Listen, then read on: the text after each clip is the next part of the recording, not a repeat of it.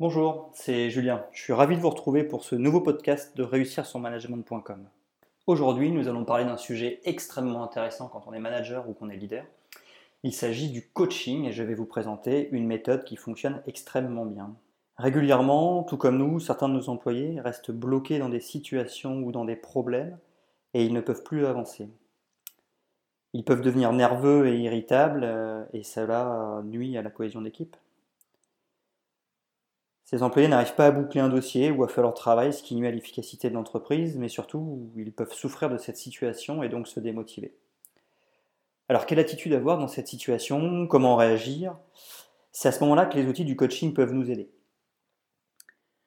La première étape va être de les écouter. Pour cela, je vous invite à lire mon article que vous trouverez sur réussirsonmanagement.com qui s'appelle Savoir écouter, un acte managérial puissant un podcast existe aussi pour cet article. Mais souvent, l'écoute n'est pas suffisante. Alors, nous devons aller plus loin pour les aider à, trouver eux-mêmes une solution. L'avantage lorsque quelqu'un trouve lui-même la solution à son problème, c'est qu'il est plus facile pour lui de se mettre en mouvement. En effet, lorsque nous avons trouvé nous-mêmes une solution à notre problème, nous sommes plus convaincus par cette solution. A l'inverse, lorsqu'on nous impose une idée, même si celle-ci a déjà fait ses preuves, nous pouvons être plus réticents à la mettre en œuvre. Chaque situation peut aussi avoir différents issues, mais l'important c'est d'avancer.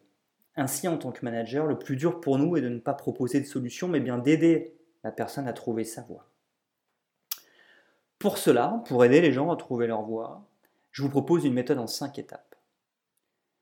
La première étape sera la phase d'écoute de la situation et du ressenti. La deuxième étape sera la phase de reformulation. La troisième étape sera la phase de la définition de l'objectif. La quatrième étape sera la phase d'élargissement des perspectives. Et la cinquième étape sera la conclusion. Étape 1. La phase d'écoute de la situation et du ressenti. Forcément, la première étape de cette méthode de coaching sera d'écouter la personne pour comprendre la situation. Cependant, nous devons bien garder en tête que nous ne sommes pas là pour trouver une solution. Ainsi, devons-nous juste comprendre les grandes lignes de la problématique et du contexte. Une fois que la personne s'est exprimée sur la situation, il faut rapidement basculer sur son ressenti. Ce qui nous intéresse, au-delà de la situation, c'est que la personne puisse aussi évacuer ce qu'elle a au plus profond d'elle afin de la soulager. Il faut donc rapidement lui demander Qu'as-tu ressenti dans cette situation ou bien en quoi cette situation t'a affecté? L'objectif est que la personne parle de ce qu'elle ressent et donc de ses émotions. Elle se sentira mieux et cela pourra nous aider à mieux comprendre la situation. Je vous conseille mon article Mieux comprendre nos émotions pour mieux comprendre nos équipes, ainsi que mon article Comment réagir face aux émotions de nos équipes, qui vous aideront à mieux comprendre et à mieux réagir face aux émotions. Ces articles sont disponibles sur mon blog réussirsonmanagement.com et seront bientôt disponibles en podcast. La deuxième phase est la phase de reformulation. Une fois la problématique et les ressentis exprimés, il est essentiel de reformuler ce qui vient d'être dit de manière synthétique. En effet, notre interlocuteur doit savoir qu'il a bien été écouté et surtout qu'il a bien été compris. C'est donc à nous de prendre la parole en commençant, par exemple, par Si je comprends bien, la situation est et ton ressenti est.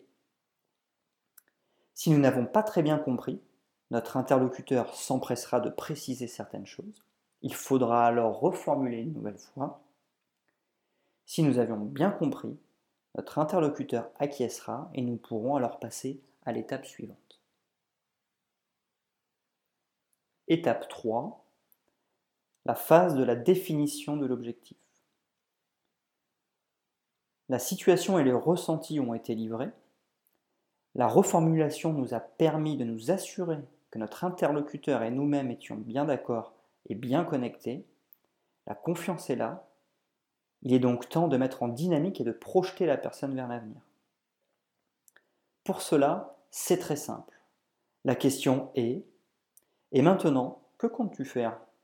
Ou alors Et maintenant, quel est ton objectif? Ou bien Et maintenant, où veux-tu arriver? Il n'est pas possible de passer à l'étape suivante tant que l'objectif n'est pas affirmé. Si la personne trouve rapidement un objectif, c'est gagné. La mise en dynamique approche et il est temps de passer à l'étape suivante. Mais il est possible que la personne ne trouve pas un objectif tout de suite. Dans ce cas, nous ne devons pas hésiter à laisser du temps pour que la personne réfléchisse. Ce que nous avons accompli avec les phases 1 et 2 est déjà très important. Rien ne nous oblige à faire toutes les étapes en une seule fois. Dans ce cas, nous pouvons proposer à notre interlocuteur de nous revoir dans plusieurs jours, libre à lui de nous exprimer le temps dont il estime avoir besoin pour définir son objectif. Lors de la prochaine rencontre, une fois l'objectif fixé, nous pourrons alors passer à l'étape suivante.